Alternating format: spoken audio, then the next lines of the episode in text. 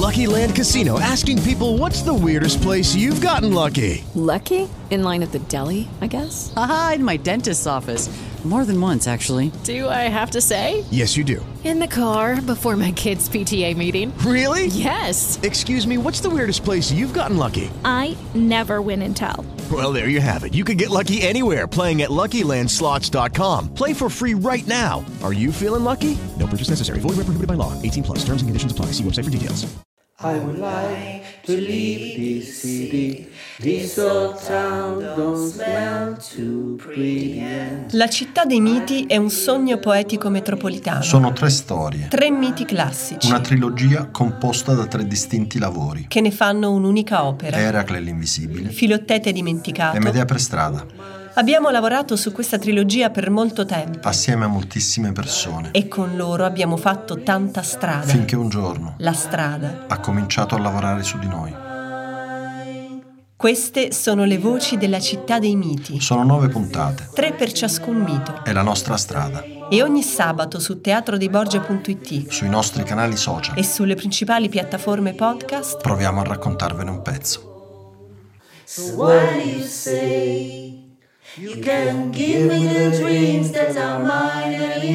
Sono Elena Cotugno. Sono Giampiero Borgia. E questa è la quinta puntata delle voci della città dei miti, Continueremo a raccontarvi di Eracle l'invisibile. il secondo lavoro della trilogia, In questa puntata vi parleremo della lotta dell'uomo moderno nell'agone economico della caduta in povertà. e del ruolo del padre, Lo faremo insieme a Christian Di Domenico, l'attore che interpreta Eracle. compagno di strada e di anni. Con noi attori, artisti, operatori sociali, utenti, docenti, medici, esperti, spettatori, persone. Con noi tutte le voci del nostro sogno poetico metropolitano.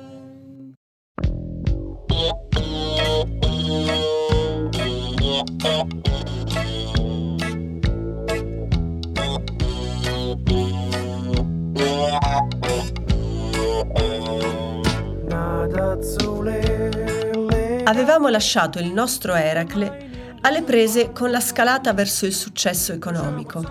Sposato, una figlia, una bella casa, il lavoro che ha sempre sognato.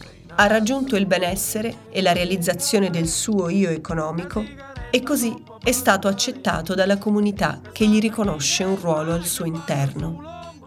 Si alza la mattina, accompagna sua figlia Laura a scuola e durante il tragitto cantano in macchina a squarciagola le canzoni dei grandi cantautori italiani. È il loro piccolo rito.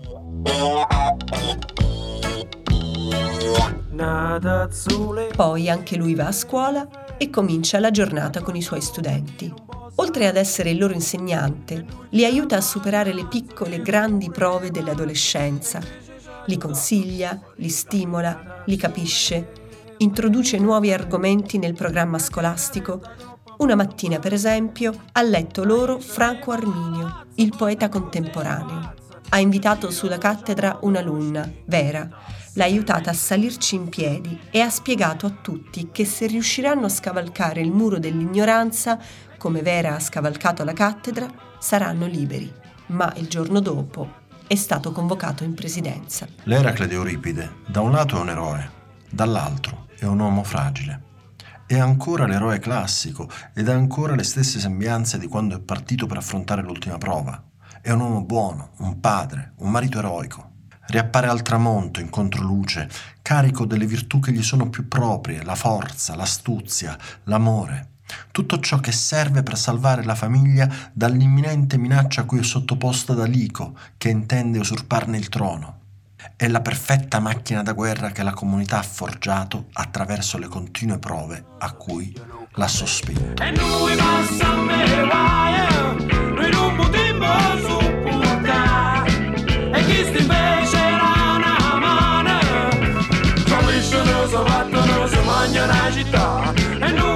E Eccolo lì, seduto in presidenza, inconsapevole che il suo destino sta per cambiare. La preside Cristina lo guarda dall'altra parte del tavolo. Gli dice che quella mattina sono venuti in presidenza i genitori di una sua alunna, Vera. La ragazza sostiene che lui le abbia toccato il sedere. Probabilmente scatterà la denuncia e forse il licenziamento. Inizia la caduta. A casa Tiziana è subito dalla mia parte, non fa domande, non vuole chiarimenti, mi abbraccia. A scuola per il momento evitano la denuncia, ma anche il mio sguardo. Tutti, i colleghi, i collaboratori didattici, i ragazzi, nessuno mi guarda più negli occhi. L'episodio finisce però in un sondaggio online inserito da Vera sul grande liceo. È giusto licenziare il professor Mano Morta? L'esito è democratico e civile. 89% sì, 8% non so, 3% no. No. no, non verrò licenziato per una balla, senza processo. Arriva però una comunicazione da parte della scuola. Il progetto di informatica è sospeso, il centro temporaneamente chiuso, l'incarico esaurito e io vengo anche invitato a prendermi un periodo di ferie. Ovviamente nessun allievo delle lezioni private si presenta più, 450 euro in meno per la perdita dell'incremento, 350 euro in meno per le ripetizioni. Ma qual è il problema? Ho il mio stipendio, 1700 euro al mese, 800 quello di Tiziana, sì, però abbiamo anche il mutuo, 500 euro, le bollette, va bene Tiziana. Quando mi scade la tessera non rinnovo l'abbonamento in palestra. Laura però deve continuare danza. Ci mancherebbe anche tu il tuo yoga. Sono giornate vuote, senza lavoro, senza compiti da correggere. Andare a prendere mia figlia da scuola è l'unico momento bello. Passo ore e ore senza sapere che cosa fare. Continuo a pensare alla denuncia che potrebbe arrivare. Allora mi attacco sempre più spesso a internet ci passo sempre più tempo, inizio a investigare, seguo il dibattito che Vera alimenta, ci resto per ore, fino alla mattina. Mi alzo quando sento squillare la sveglia della bambina. L'aspetto davanti alla porta per accompagnarla a scuola. Il suo sguardo sorridente è tutto quello che mi serve.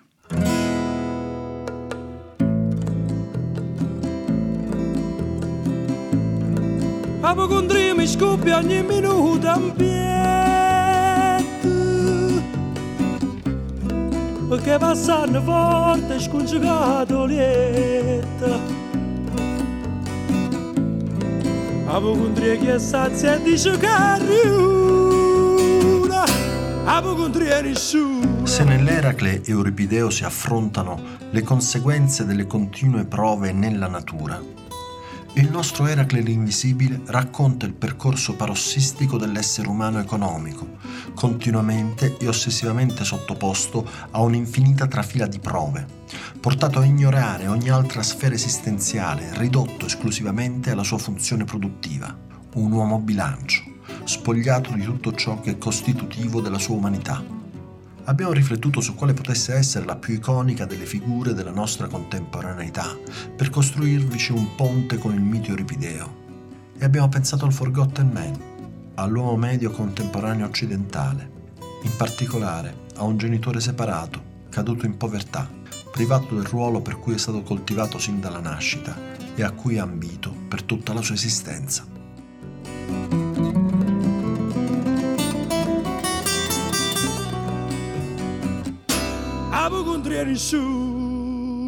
La prima cosa che ho voluto fare, prima di rimettermi al lavoro con Giampiero, è stato inseguire la possibilità di salire sul furgone di Medea. Quindi da Bari, dove vivo con mia moglie e i miei figli, mi sono messo in viaggio e ho raggiunto Vicenza e finalmente ho potuto assistere all'incredibile lavoro di Elena sul personaggio Medea. Sono eccitato e orgoglioso di poter far parte di questo progetto, anche se allo stesso tempo mi sento spaventato e perplesso per le prospettive che mi vengono illustrate. Innanzitutto non era ancora chiaro il luogo in cui avrebbe abitato Eracle. Una strada? Sotto un ponte? Una tenda? Un autobus di linea notturno? Qualcosa dentro me respingeva e rifiutava l'idea di dover gestire le incognite legate ad una performance in posti simili, facilmente soggetti a continue interferenze dal mondo esterno. Come riuscire a tenere una concentrazione sufficiente per gestire sia l'atto creativo sia la relazione con il pubblico? Eppure, l'esempio di Elena e della sua Medea era sempre ben presente nel mio subconscio e continuava a provocarmi, a solleticarmi. Era una sfida, o meglio una prova Forse, per cominciare a cimentarmi nel ruolo di Eracle, avrei dovuto provare a superare una serie di prove, accettando di spostarmi da quelle che nel tempo erano diventate le mie zone di comfort. Il tipo di lavoro che mi aspetta infatti è un po' diverso dalla nostra consueta metodologia. Rimane il nutrimento indispensabile, frutto delle analisi del testo e della ricerca personale sulle molteplici associazioni possibili legate ai temi principali dell'opera, le improvvisazioni e le proposte sceniche costantemente condivise con Giampiero. Quello che per me rappresenta una stimolante novità è il campo di ricerca e la costruzione del personaggio, in qualche modo strettamente collegati. Eracle sarà quindi una specie di minotauro. Per metà sarà formato da tutte le informazioni e le osservazioni assimilate dai luoghi e dalle persone incontrate e intervistate nelle case d'accoglienza per padri separati, nei dormitori per senza tetto, nelle mense per i poveri delle Caritas e sulle unità di strada per la consegna dei pasti. L'altra metà sarà generata dal parto creativo dell'attore, dalle suggestioni elaborate e restituite in scena dal suo immaginario.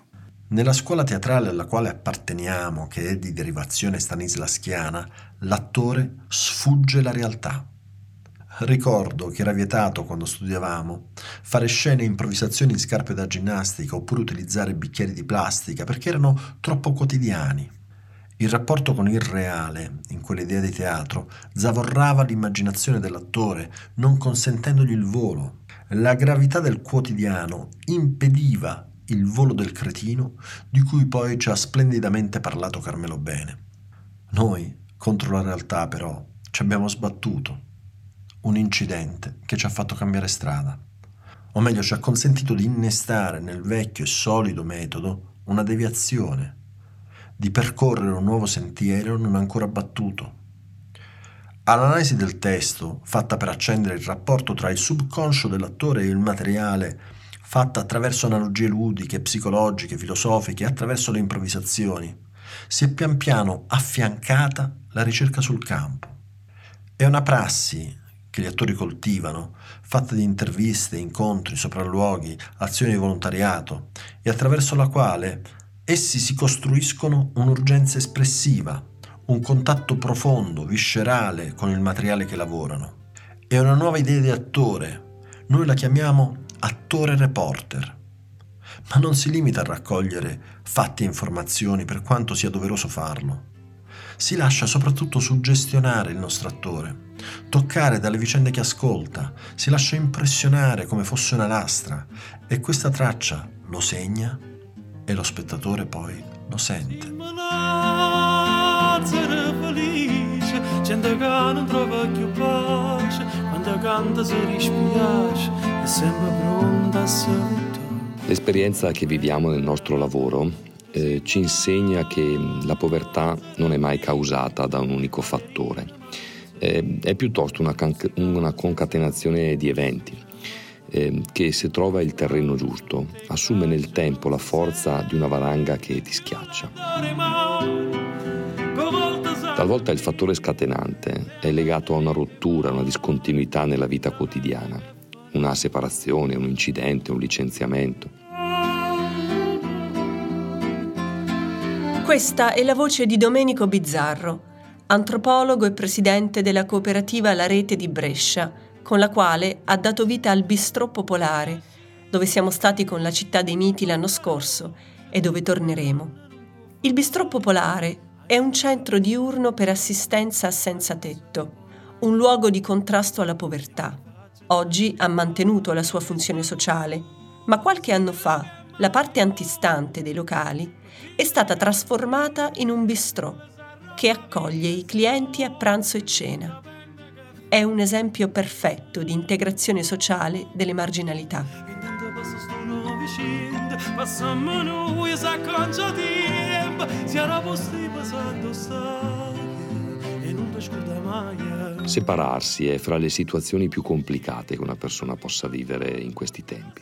Significa perdere parte delle proprie risorse economiche, molto spesso lasciare la casa che si divideva con il coniuge e molto spesso perdere parte della propria identità genitoriale, almeno fino a come la si era immaginata fino a quel giorno. Nell'ultimo decennio il numero delle separazioni è aumentato e se un tempo separarsi era una faccenda da ricchi, oggi investe tutti i ceti sociali. In situazioni economicamente già fragili, il peggioramento della propria condizione economica diventa un gorgo che trascina sul fondo qualsiasi cosa. Si viene spogliati prima delle proprie abitudini, poi del desiderio, del piacere e infine dei diritti. È una spirale alla quale è difficile opporre resistenza. Il senso di fallimento, di vergogna, agisce come un acceleratore di questi fenomeni. In un mondo centrifugato, quello delle città, dove i tempi e gli spazi non sono più a misura d'uomo, è sempre più difficile avere e preservare una rete familiare amicale positiva e soprattutto che può diventare di supporto nei momenti di fragilità. E da qui il passo è breve.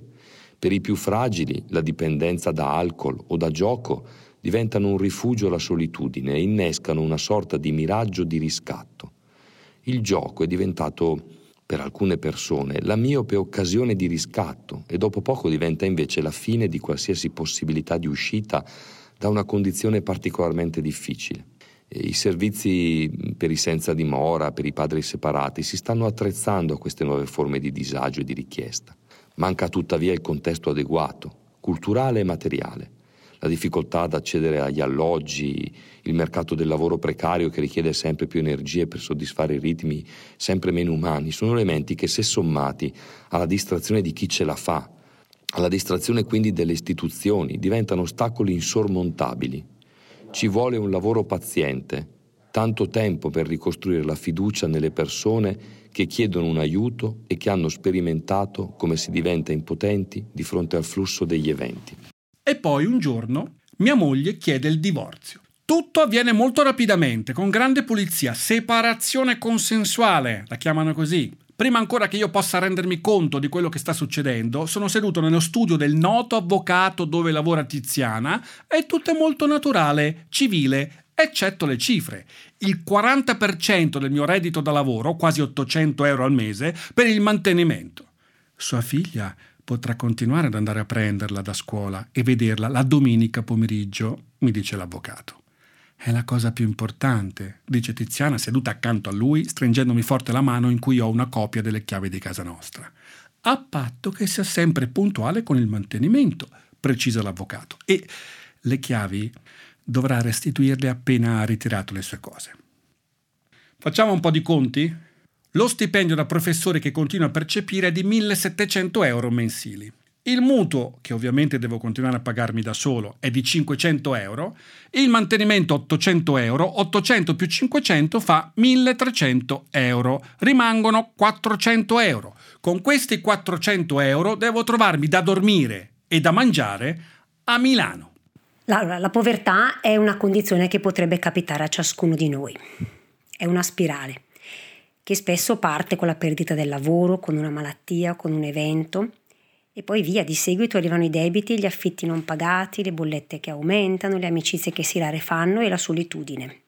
Ascoltiamo la voce di Angela Gonzini, educatrice dei servizi per il disagio adulto della cooperativa La Rete. Tutto questo poi diventa povertà relazionale, senza soldi non esci con gli amici, culturale, niente cinema, niente libri, scuola. Dalle narrazioni delle persone incontrate nel nostro lavoro emerge spesso la difficoltà a riconoscersi appartenenti alla comunità. Queste persone sentono di non avere valore, di non contare nella società e quindi si estraniano da essa e rimangono ai margini, spesso da sole. Fare un pezzo di strada con loro eh, per me significa mettermi in, cor- in contatto con la loro solitudine, stabilire una relazione tra la loro umanità e la mia sostenerli nel recupero della dignità che sentono di non avere più, attivare ogni risorsa personale e sociale perché la povertà non diventi la loro struttura di vita. Quanti volti, quante storie, quante volte abbiamo sentito dire non ce la faccio più, ma perché a me eh, non ho più possibilità. E, e quante volte ci siamo fatti vicini, quante volte ci siamo arrabbiati, abbiamo perso la pazienza, ma abbiamo incoraggiato. Si può uscire dalla povertà? Penso che il nostro lavoro parta dalla convenzione che sì, si possa uscire e si snodi tra il supporto alle persone e lo stimolo continuo della comunità a farsi inclusiva e prossima a ciascuno, rinnovando continuamente strumenti e opportunità. Mi fanno capire però che sono davanti a una scelta. O mi dimetto da solo, oppure sarà il liceo a procedere con il licenziamento immediato e per non avere problemi col Tribunale del Lavoro dovranno far scattare anche la denuncia. Rifletto molto rapidamente. Se mi licenziano loro, avrò diritto, oltre che a una buona liquidazione, anche alla disoccupazione. Ma se scatta la denuncia? seguirà probabilmente un'ordinanza restrittiva e non potrò più vedere mia figlia. E poi con i pochi soldi che guadagno, forse è meglio non avere anche guai legali. Se mi dimetto io, perdo la disoccupazione, ma ci sarà sempre la liquidazione e senza la denuncia potrò continuare a vedere la bambina e non creo altri problemi con Tiziana. Firmo. Firmo io le dimissioni. Le firmo io subito. Qual è il problema? La seduta è tolta, arrivederci e grazie. Vedere mia figlia è la cosa più importante. Ho solo bisogno di un po' di tempo per ristabilire la verità.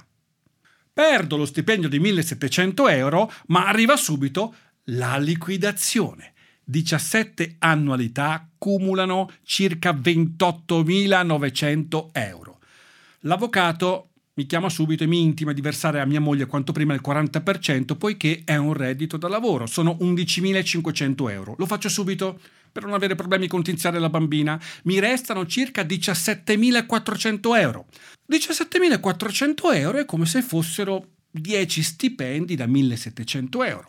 800 gli alimenti, 500 il mutuo, 330 l'affitto, totale 1630 euro di spese al mese.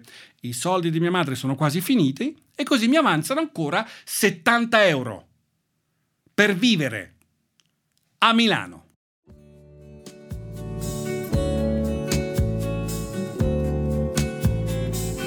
Euripide ribalta il mito classico. Il suo Eracle è ancora l'eroe della tradizione ma è già un padre sofferente, provato, segnato dalle continue prove e dal confronto con la morte.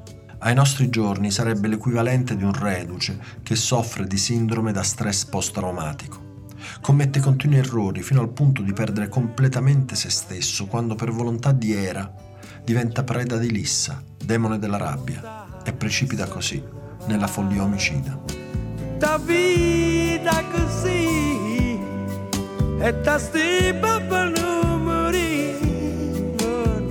Pensiamo per questo sia giusto definire l'opera di Euripide la tragedia della paternità. E ve ne parleremo nella prossima puntata.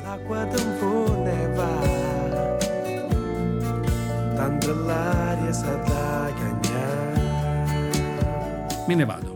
Me ne vado e penso, ce la posso fare. Supererò anche questa prova e ne uscirò più forte. Me ne vado e rifaccio i conti. 500 euro di mutuo, 800 euro di alimenti, 330 euro di affitto, totale 1630 euro. E fin qui c'eravamo, più il cibo, poco, che ultimamente non ho poi tanta fame, facciamo 200 euro, più 25 euro alla settimana al karaoke per le uscite con la bambina, fanno altri 100 euro. Sono 1930 euro al mese che io devo cacciare fuori e non ce li ho. Mi chiama l'avvocato per intimare la restituzione delle chiavi. Gli chiedo che fare? Se smetto di pagare il mutuo, mi tolgono mia figlia. Se smetto di pagare gli alimenti, mi tolgono mia figlia.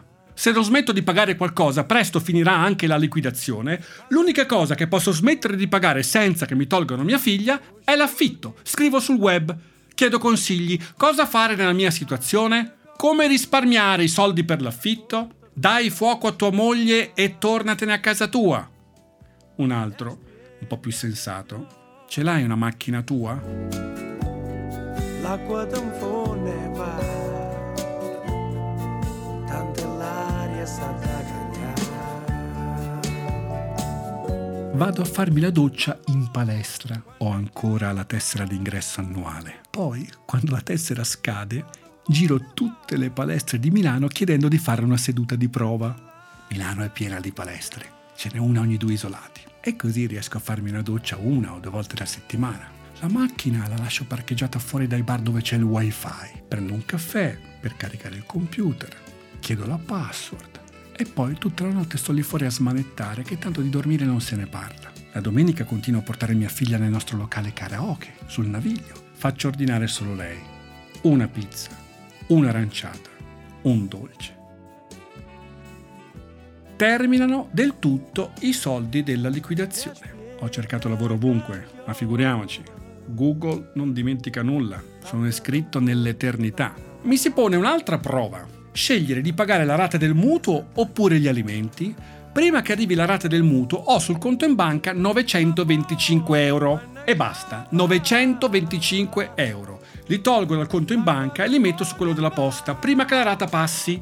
Lì ci sono gli ultimi 500 euro di mia mamma. 1425 euro in tutto. Verso gli 800 euro degli alimenti mi rimangono 625 euro.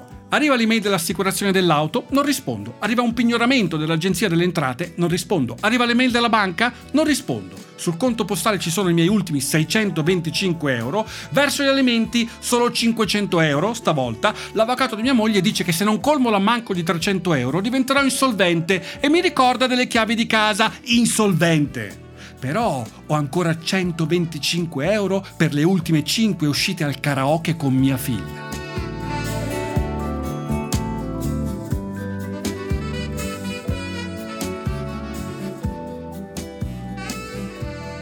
Lui era Christian Di Domenico E noi siamo Elena Cotugno. e Giampiero Borgia. Questa era la quinta puntata delle Voci della città dei miti, Nella prossima puntata continueremo il racconto sull'Eracle. il secondo lavoro di questo sogno poetico metropolitano. Sono tre storie. Media per strada, Eracle l'invisibile. Filottete dimenticato, Abbiamo lavorato su questa trilogia per molto tempo assieme a moltissime persone, e con loro abbiamo fatto tanta strada. finché un giorno La strada.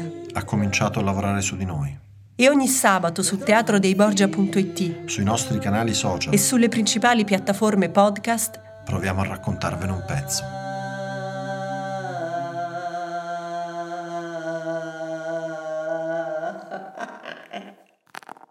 With Lucky Land slots, you can get lucky just about anywhere. Dearly beloved, we are gathered here today to. Has anyone seen the bride and groom? Sorry, sorry, we're here. We were getting lucky in the limo and we lost track of time. No, Lucky Land Casino, with cash prizes that add up quicker than a guest registry. In that case, I pronounce you lucky.